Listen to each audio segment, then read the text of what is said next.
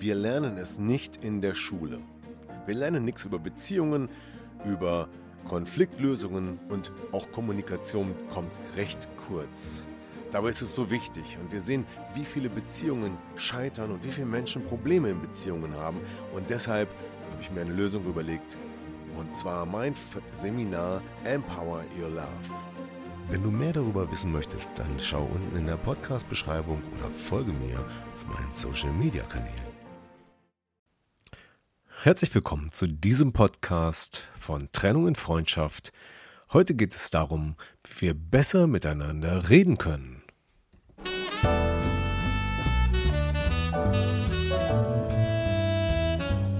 Herzlich willkommen zum Podcast Trennung in Freundschaft. Mein Name ist Thomas Harnight. Schön, dass du meinen Podcast hörst. In diesem Podcast geht es um friedliche Trennungen, um Versöhnungen, Konfliktlösungen und andere Beziehungsthemen. Viel Spaß dabei!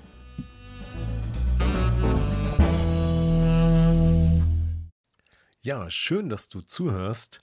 Und jetzt geht es um Kommunikation und der Titel ähm, Besser miteinander reden ist auch gleichzeitig so eine kleine Serie, die ich gerne machen wollte, weil das Thema ja, Miteinander reden und Kommunikation in Paarbeziehungen eigentlich immer eine entscheidende Rolle spielt.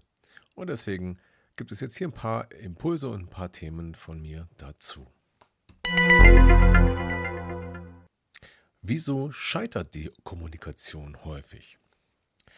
Ja, gerade wenn es um eine Trennung geht, dann ist die Kommunikation oft ganz doll gestört, und es gibt einfach keine Möglichkeit mehr, noch miteinander vernünftig zu reden.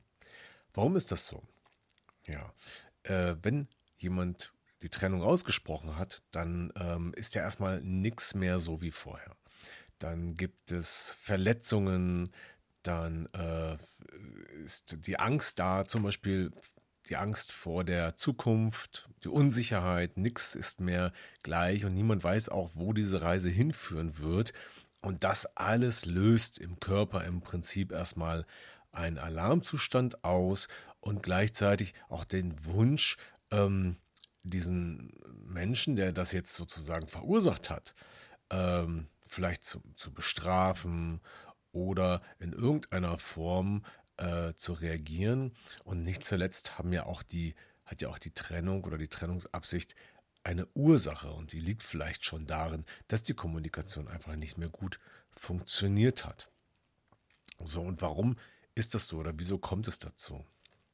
Ja, das kann natürlich ganz, ganz, ganz viele Gründe haben, aber so im Kern ist es immer ähnlich. Ja, es fängt immer damit an, dass einer der Beteiligten oder beide bestimmte Erwartungen an den anderen haben. So, dann werden diese Erwartungen nicht erfüllt. Und dann, was passiert dann? Dann ist man enttäuscht. So, und wenn man enttäuscht ist, was macht man dann? Dann macht man dem anderen einen Vorwurf. Und wenn man, wer möchte schon gerne Vorwürfe hören? Ja, möchtest du gerne Vorwürfe hören? Ne? Wenn einer sagt, hey, immer machst du das falsch oder ähm, nie kannst du das und das und so weiter, das äh, kommt nicht gut an. Und wie geht man dann damit um?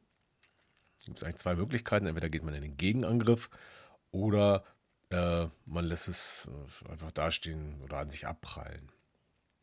So, und ähm, dann äh, haben wir diesen Vorwurf und damit geht es also um Schuld. Ja, und wer will Schuld haben?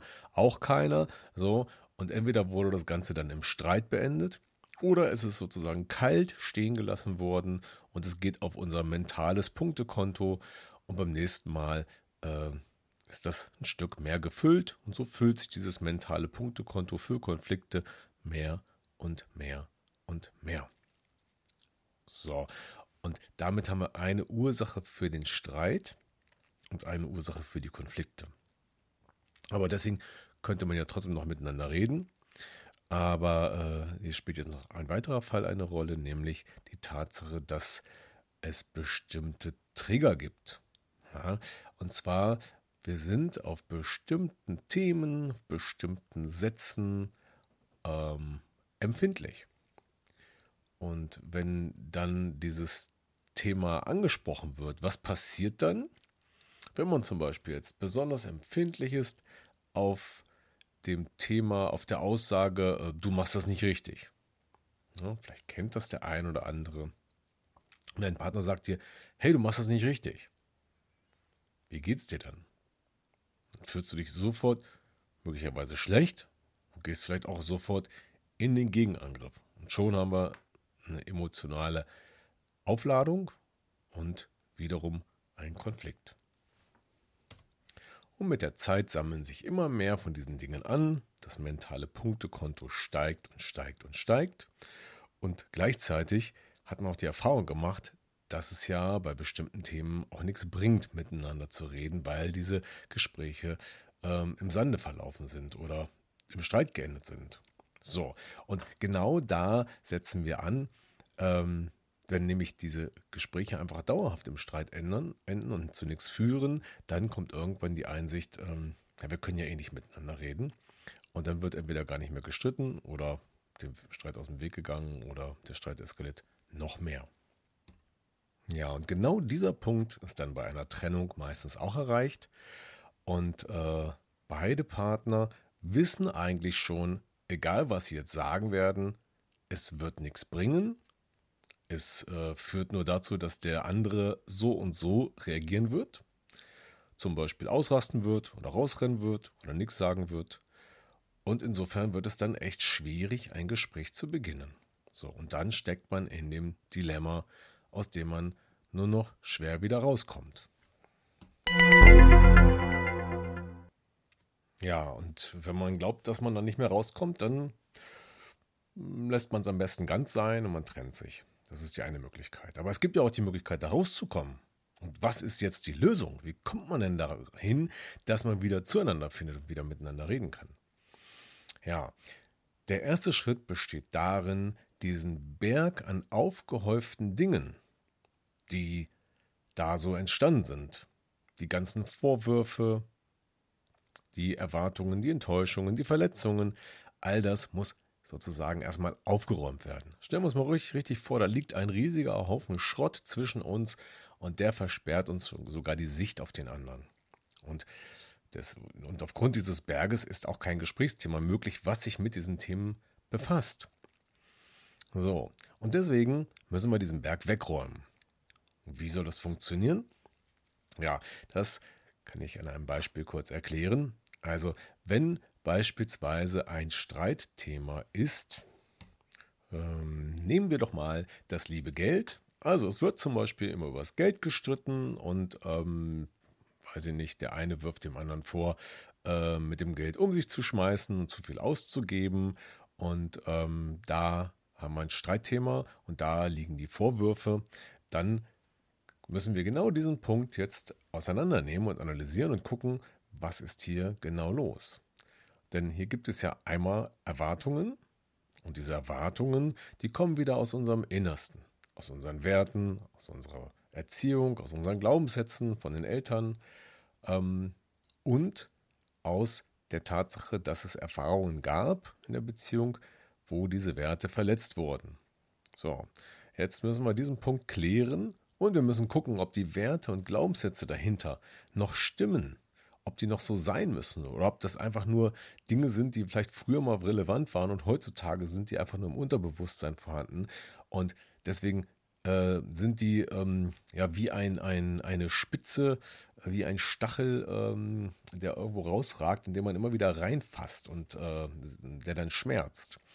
So, und da ist es wichtig, jetzt am besten mit einer Coaching-Sitzung die inneren Anteile zu finden und zu verändern.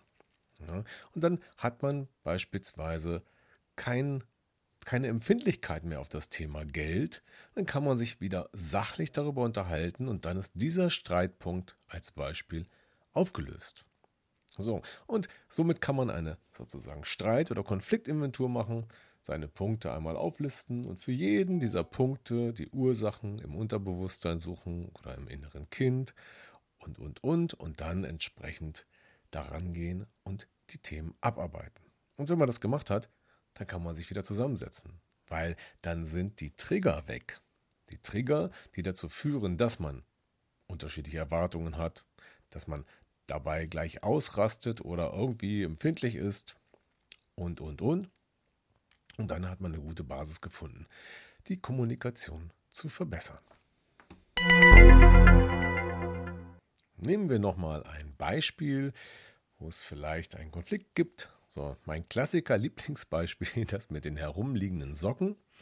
Ähm, dann äh, habt ihr vielleicht erkannt, dass genau das das Streitthema ist. Und dann ist die Frage, wer hat welches Interesse und was steckt dahinter? Ja, also ist es, muss es so sein, dass Socken herumliegen dürfen oder äh, nicht herumliegen dürfen? Und wo ist die gemeinsame Sicht darauf, das gemeinsame Interesse? Und was hat dieses Interesse ausgelöst? Ja, wie stark ist das verankert? Wenn ihr darüber sprecht, werdet ihr das rausfinden. Und dann könnt ihr im Dialog ja auch rausfinden, wo eure Positionen sind. Dann sagt der eine vielleicht, mir ist es wichtig, dass die Socken sofort weggeräumt werden. Der andere sagt, mir reicht es, wenn die Socken so nach zwei Tagen weggeräumt werden. Oder wenn nicht mehr als drei Paar auf dem Fußboden oder irgendwo rumliegen. Ähm, jetzt äh, habt ihr zwei unterschiedliche Interessenslagen äh, aufgezeigt. Jetzt könnt ihr gucken, wie ihr auf ein gemeinsames Interesse kommt. Und das verabreden. Ja, so, und wenn das ausgesprochen ist und ihr euch da geeinigt habt, habt ihr schon einen ganz großen Schritt getan. So, und nur wenn jetzt der, der innere Anteil, also ein innerer Antreiber, ein innerer Glaubenssatz, sehr, sehr stark ist, so dass, ähm, sag ich mal, die vom Kopf her gesteuerte Vereinbarung, also der rationale Teil in euch zwar sagt, naja, ich sollte mich jetzt nicht mehr aufregen und wenn es einen Tag da rumliegt, ist es auch okay, aber der emotionale Teil in euch sagt, ich kann es auf gar keinen Fall ab, wenn die Socken länger als fünf Minuten da liegen, dann müssen, müssen andere Methoden her. Dann hilft beispielsweise energetisches Coaching. Das ist das, was ich zum Beispiel in meinen Paartherapien mache oder auch im Programm Erste Hilfe bei Trennungsschmerz, wo es dann darum geht, diese im Unterbewusstsein verankerten ähm, ja, Dinge wie Glaubenssätze und so weiter aufzulösen oder zu verändern, so dass man dann dort nicht mehr empfindlich drauf ist. Ja, das Beispiel mit den Socken äh, ist äh, natürlich nicht der Grund, weshalb man unbedingt ein Coaching braucht, aber ganz häufig sind es gleich mehrere Dinge auf einmal, die da zusammenkommen. Und das sind dann Dinge wie, ähm, ja, es muss immer alles perfekt sein, es muss alles äh, darf keine Fehler haben, ähm, es darf ähm, zum Beispiel kein Geld kosten oder es muss alles sehr sparsam sein und, und, und. Und da kann man dann tatsächlich sehr wirksam mit energetischem Coaching diese inneren tja, Antreiber oder auch Glaubenssätze, also die, die Lebensregeln, die dahinter stecken, die wir von unseren Eltern erworben haben und die wir heute überhaupt nicht mehr hinterfragen, weil sie im Unterbewusstsein abgespeichert sind, die kann man dann nachhaltig verändern. Ja, so. Und wenn du selber sagst, Mensch, ich habe es versucht, ich habe da auch so ein paar Dinge, ich muss perfekt sein, ich muss schnell sein, ich muss stark sein oder ich bin nichts wert. Ich bin nicht okay. Das sind so ganz, ganz schlimme Glaubenssätze, die äh, das Selbstwertgefühl ganz weit nach unten drücken und die zu großen Problemen führen können. Äh, dann lass uns vielleicht mal telefonieren und äh, darüber sprechen, inwiefern hier ein Coaching bei dir Abhilfe schaffen kann. Das Ganze geht sogar telefonisch und per Zoom und somit ist es sehr flexibel und es wirkt nachhaltig und dauerhaft. Ja, damit sind wir schon wieder am Ende dieses Podcasts angelangt. Ähm, wenn dir der Podcast gefallen hat, dann like ihn doch und teile ihn vielleicht mit anderen und schreib auch mal in die Kommentare, welche Erfahrungen du hast, wie viele Socken bei euch rumliegen und wie ihr damit umgeht und ähm, ob du noch andere Erfahrungen in Bezug auf das Thema Kommunikation in der Paarbeziehung oder in der Trennung gemacht hast. Ich freue mich auf eure Rückmeldungen und Zuschriften und freue mich auch auf die nächste Folge, in der es dann wieder um das Thema Kommunikation und besser miteinander reden gehen wird. Vielen Dank fürs Zuhören. Bis zum nächsten Mal. Euer Thomas. Ja, das war wieder ein Podcast aus Trennung in Freundschaft gemeinsam Lösungen finden. Vielen Dank fürs Zuhören und bis zum nächsten Mal. Dein Thomas Harnight.